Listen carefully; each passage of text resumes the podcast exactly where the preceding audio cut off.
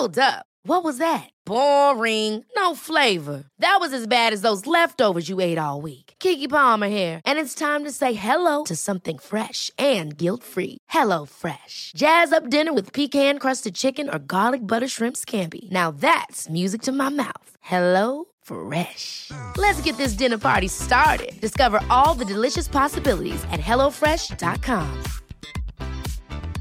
Hey, I'm Ryan Reynolds. Recently, I asked Mint Mobile's legal team if big wireless companies are allowed to raise prices due to inflation. They said yes. And then when I asked if raising prices technically violates those onerous two year contracts, they said, What the f are you talking about, you insane Hollywood ass?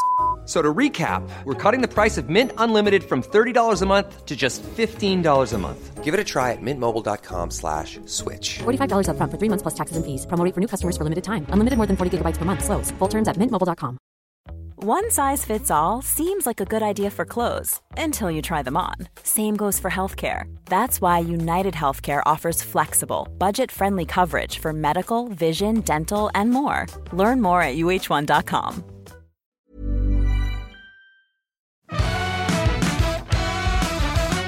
G'day, this is Better Make It Quick. It's the Wednesday version of Better Than Yesterday, which is a quick little bite of some of the back catalogue of the show that's here to make your day today better than yesterday. Something you hear on this and every show will do just that. We've been here since 2013, having conversations with people from all over the world, from all walks of life, some of them experts at what they do. And each episode will have you feeling better than yesterday. Does what it says in the box. I'm Osher. I'm a TV host. I'm a podcaster. I'm an author. I'm a dad. I'm a stepdad. I'm a I'm a person that, that has rigged a strange kind of cable pulley system in his backyard that lifts some weights without lifting them, if you know what I mean, because when I carry the weights around, it hurts my leg. Hurts my leg. So I've got more surgery coming up. If you want to know more about that shit, well, just uh, scroll back, listen to a couple of Friday episodes. You'll know all about it. I'm very happy that Bruce Steele, who's uh, one of my producers here at Better Than Yesterday, has gone back and found this conversation, which is a shorter version of episode 335 from about two years ago now, with Sophia Hamblin Wang. She is the Chief Operating Officer of Mineral Carbonation International, which is an Australian company working on decarbonising the atmosphere and repurposing the CO2 from many industrial processes by locking it up in building material like concrete and plasterboard. It's pretty epic. Sophia and I first met really early in the COVID 19 pandemic. She and I had been on Q&A together and we connected over the internet because, you know, we couldn't leave our houses. So she was in Canberra, I was in Sydney. Now, Sophia's main focus is on carbon sequestration. It's not a very well known or particularly common field. Uh, and I was interested, like, how do you just get into carbon sequestration? I was actually doing a PhD at ANU in corporate social responsibility around the year 2013. And I really had seen myself in an academic role of studying how to create business models that make the world a better place to maximize social impact and maximize return on investment. Because I think that in order to get a lot of the structures and large corporations on board and use their philanthropic spending for good, we need to be able to do it in a really clever way that makes money. So I was um, trying to, I was doing a PhD at the time, and yeah, this the company MCI just attracted $9.12 million worth of funding, and it was based in Canberra. And actually, right exactly in my wheelhouse. It's turning CO2 into building materials. It is trying to create profits out of waste, and circularity is where my heart beats. And so the founder of the company happened to be someone that I'd known for a very long time and was a, one of Australia's most successful entrepreneurs. Also happened to be my brother. and um, so I agreed to take a year's leave from my PhD to set up the structures of the company, to hire all of the postdocs, PhDs, and professors and corporate capability. And I just, from this day I stepped in there, I realized that there was a way better use of my skill set, which is really traversing business and science, communicating to larger audiences that you can make money from research commercialization for the good of the world. And I never looked back. so that's how I came into it. And Yeah. I really think that we have the potential to make a big impact in global emissions and, Yeah. and utilization of carbon. So let's let's just unpack that we're currently seeing what happens where business isn't incentivized to uh, look at a solution for a very, very big problem that might happen. We got we saw the first coronavirus 15 years ago, but because it was kind of rare, no pharmaceutical companies went into the research of any kind of vaccine. So 15 years since SARS 1. We've now mm-hmm. had MERS, we had there's another one, and now we're at SARS 2.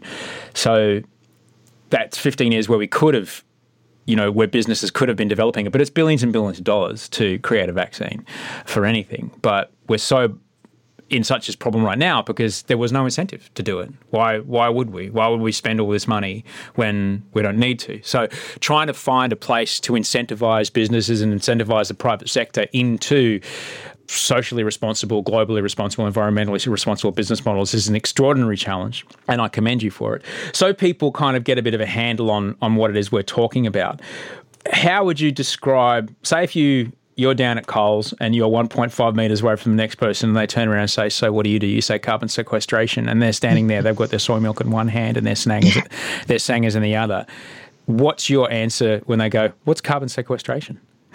So basically, um, the world's emitting around 38 billion tons of CO2 annually. And we have the way of life that we live right now, and we've got all of the infrastructure in the world that we need to live and have happy lives. And if you um, look at the UN's reports, they say that um, in order to reach 1.5, well, we've got around eight to 10 years to change the way that we emit our CO2 or do something drastically different in order to not warm above 1.5 degrees, which is a, a catastrophic thing. So, what my company does is we look at emissions and look at capturing emissions from any industrial um, place, any emitter like a steel or a cement factory or, or a generator, or we suck CO2 out of the atmosphere and we look for ways to utilize the carbon and turn it into usable materials. So, what we focus on is cements and plasterboards and other silica rich products. But really, what we do at the end of the day is we look for a way to turn gaseous emissions into solid things that will be able to be stored for tens of thousands of years. And so, really, what I've noticed working in this industry for the past seven years is that it would be great if governments would care about this issue and legislate so that uh, everyone was capturing their emissions and either storing it in some way or utilizing it. So that's carbon capture, utilization, and storage, if you use the industrial terms. But we're waiting around for something like that to happen. And at the end of the day, we're going to be waiting a long time. So our company is creating business models because really business is starting to take the lead in this area. Um, they're not waiting for governments to make them do it anymore because they partially their employees want them to, the market wants them to, and I would like to think that they're doing it because it it's just the right thing to do as well. Carbon can get sucked out of the air in many separate ways. Traditionally, as was nature intended, it's through plants every time you eat an apple, you're eating atmospheric carbon, all right? Yeah. But it can take like 30 years for a tree to grow big enough to make a bit of an impact, to suck enough carbon out of the air to make. Yeah, the 10 tons of tree, all that carbon came from somewhere. It came from the air. So carbon sequestration is essentially taking carbon gas out of the atmosphere, capturing it, turning it into something solid that can help us, right? I think a tree is a very elegant technology, mm. I'm using quotation marks, that turns CO2 into building materials. It takes over 30 years or 40 years, as you said. But if you look at the full life cycle of a tree, at the end of the tree's life, if it burns or rots, it releases all of the CO2 that has ever been embedded in its structure back into the atmosphere if it is emitted. So it's one of the important solutions, but it's also not the only one that we should be looking at. Our technology is mineral carbonation, which is actually a, the Earth's natural way that it stores CO2. So a good example is the White Cliffs of Dover mm-hmm. in England. So there are magnesium silicates in the world, or lots of like low grade minerals in that category that over millions of years through weathering or through rain pushing CO2 into the rock sucks up CO2 naturally. And we've just taken that process from millions of years and turned it into a matter of hours in the lab and now in, in industrial size. So, yeah, the Earth also breathes in carbon dioxide all the time, and it's one of the largest storage solutions um, that the Earth already uses. But we just we need it a bit quicker because we've been tipping the scale a little bit. Yeah, we've been we've essentially we've dug up billions of years worth of that carbon that you spoke of. Trees being one of them is where we started burning trees. I mean, uh, like we let's be honest, we only have what we have as humans because we burned things. Right? We figured out how to cook food, and one of the theories is that by cooking food, we release nutrients that then caused our brains to grow. But fire has been is indelibly a part of humanity's rise or the ability to heat because it turns one compound into another. So we've always had fire, we've always had heat, we've always had the ability to change natural compounds into other compounds, be it steel or cooking or any other kind of metal or you know creating whatever process we need heat to create it. When you do your process, obviously it's tricky to make sure that the process itself doesn't put out more carbon than, than what you're doing. What are the what are the percentages? What does it what does it work out once you've taken the energy? I'm assuming, like in the the room I'm sitting in is I don't know what ten square meters. How are you going to suck the carbon out of this 10 square meters? That's going to take you a fan to do it. I'm guessing there's going to be energy that runs that fan. What's the margins here, Sophia? Okay, so it's not just difficult to make sure that you are locking away more CO2 than you're burning. It's critical. No industrial process of carbon utilization is going to be viable if you're burning more carbon than what you're putting away. So that's from the beginning, we started our process based on a full life cycle assessment and industrial integration. So we, after finishing our pilot phase um, last year, we can certainly confirm that we are a carbon sink and that we lock away more CO2 than we burn, even from taking the rock, crushing it, grinding it, thermally activating it, all the way through to the creation of the product itself. Um, we partner with the technologies that suck CO2 out of the atmosphere. So that's not our technology exactly, where the where the utilization, but the pathway to the scale that we need to be at to actually make a difference for our climate change targets. It's looking really positive. We are locking away more CO2 than we're burning, and we are scalable to the amount of CO2 that we need to be locking away. But we need to be working a lot more on um, fine tuning our process and um, working on our engineering scale. So that's really what we're focusing on. Um, the carbon economics is just so important. Can you imagine if we were selling a product that ended up burning more hmm. burning more energy than necessary? It's it's we also focus on maximizing the CO2 that's sucked up, not maximizing the profits per se. Yeah. I mean, we are profitable and we're we're making great materials now that make money, but we're going to scale this thing based on CO2 because that's what's going to make a difference in the world. Sophia has big plans to save us, save our environment. We'll hear a bit more about that in just a moment. We do need to play some ads to keep the lights on, though. So, just a second. Uh, if you hear some commercials, thanks for helping us pay the bills. If not, right back with Sophia. One size fits all seems like a good idea for clothes until you try them on. Same goes for healthcare. That's why United Healthcare offers flexible, budget friendly coverage for medical, vision, dental, and more. Learn more at uh1.com.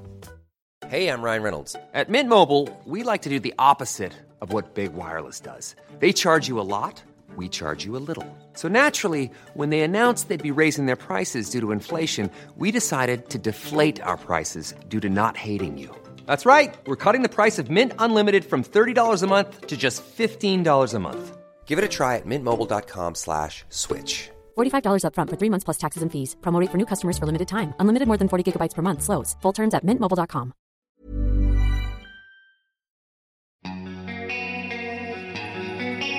Sophia Hamblin Wang and her team are working very hard to help capture and repurpose atmospheric carbon to try to slow down climate change, mitigate some of the stuff that we've been going on about. So I did I did want to ask her if she had all of the money and all the resources that she needed, what would she do? Okay, so our vision is that in um, say 10 to 15 years, if we had 80 to 300, depending on the size and the scenario, 80 to 300 mineral carbonation plants could be locking away 1 billion tonnes of CO2. So, into all different kinds of materials. So, Yeah. we would, you know, you could put one next to any large steel plant or anything that is um, close to the feedstock or the industrial waste that you might want to carbonate because we don't need to only focus on magnesium silicates. So 300 plants around the world, 1 billion tons of CO2. That is a really significant chunk of our emissions target. Also, uh, that's profitable. That's making money. That's a billion tons annually. Yes, a Wow. billion tons annually. And a profit, and that it's a business that you've obviously done the sums. That's going to make some cash. That's right. Wow. Well, that's that's a big deal. it is. It's well, we have to get it right. Over the past seven years that we've been working on it, we've been trying to under sell what we're doing because um, we don't want to over promise to the market that we'll be doing it quicker or or whatever. We had a emissions trading scheme when we got our initial funding. Yeah, so we got just over $3 million from the federal government, the Australian federal government, the New South Wales government, and an industry partner. And it was like one of our investors captures all of their emissions from their ammonium nitrate factory in Kooragang Island. And so they were, capturing 500,000 tonnes of pure CO2 every year because they, they knew it was the right thing to do. And they sold 10% of those emissions to um, make plastics and carbonated mineral waters, like we were just talking about. And what do you think they did with the other 90%? Put it back in the air. Vent it straight back up the stack pipe because there are no uses for CO2 right now. Wow. You know, we have some underground injection opportunities, but they're not accessible to all technologies and not all CO2. And so they invested $3 million in us because they knew that there would be a liability in the future for all that CO2 with, Yeah. under an emissions trading scheme. And I guess that did quite a lot of what the mechanism was designed to do, which is stimulate innovation and get companies thinking laterally and disrupting business as usual, but trying to do it in the easiest, most economical Yeah. way. And so we were lucky that we got our funding and we, well, not lucky, sorry, but we had designed our project in a way that we would be nonpartisan and we are able to integrate into lots of different scenarios. And so we were able to stay afloat through many different changes in government and prime minister. That was Sophia Hamblin Wang. You can follow her on Twitter, S Hamblin Wang, S H A M B L I N W A N G, or scroll back through the podcast feed to episode 335 to hear the full chat. It's a really, really good one. Sophia's a great human being. Uh, she's going through a, a very, very exciting time in her life. And um, yeah, I can't wait to get her back on the show, actually, she's got some wild tales about COP26 when she was over there in, in Scotland. Uh, she's a great human being. And, and honestly, listening to people like her make me feel really good because it, you know, I always knew that there'd be smarter people than me working really freaking hard to try and help us. And it's good to get them on this show so I can have some actual reality to compare my fear to. to go, well, there actually is a very smart, capable person working very hard to help us all. And I'm really grateful for her and the people she works with. If you need me, super easy. Send us your email at gmail.com. Uh, if you want to support the show, just tell a mate. That really helps us out. And a big thanks to everyone who helped me make the show today. Andy Marr, who cut it all up. Bruce Steele, who produced this episode. Rachel Barrett, the executive producer of everything. And Toehider, who made all the music. Until I see you Friday, sleep well and dream of beautiful things.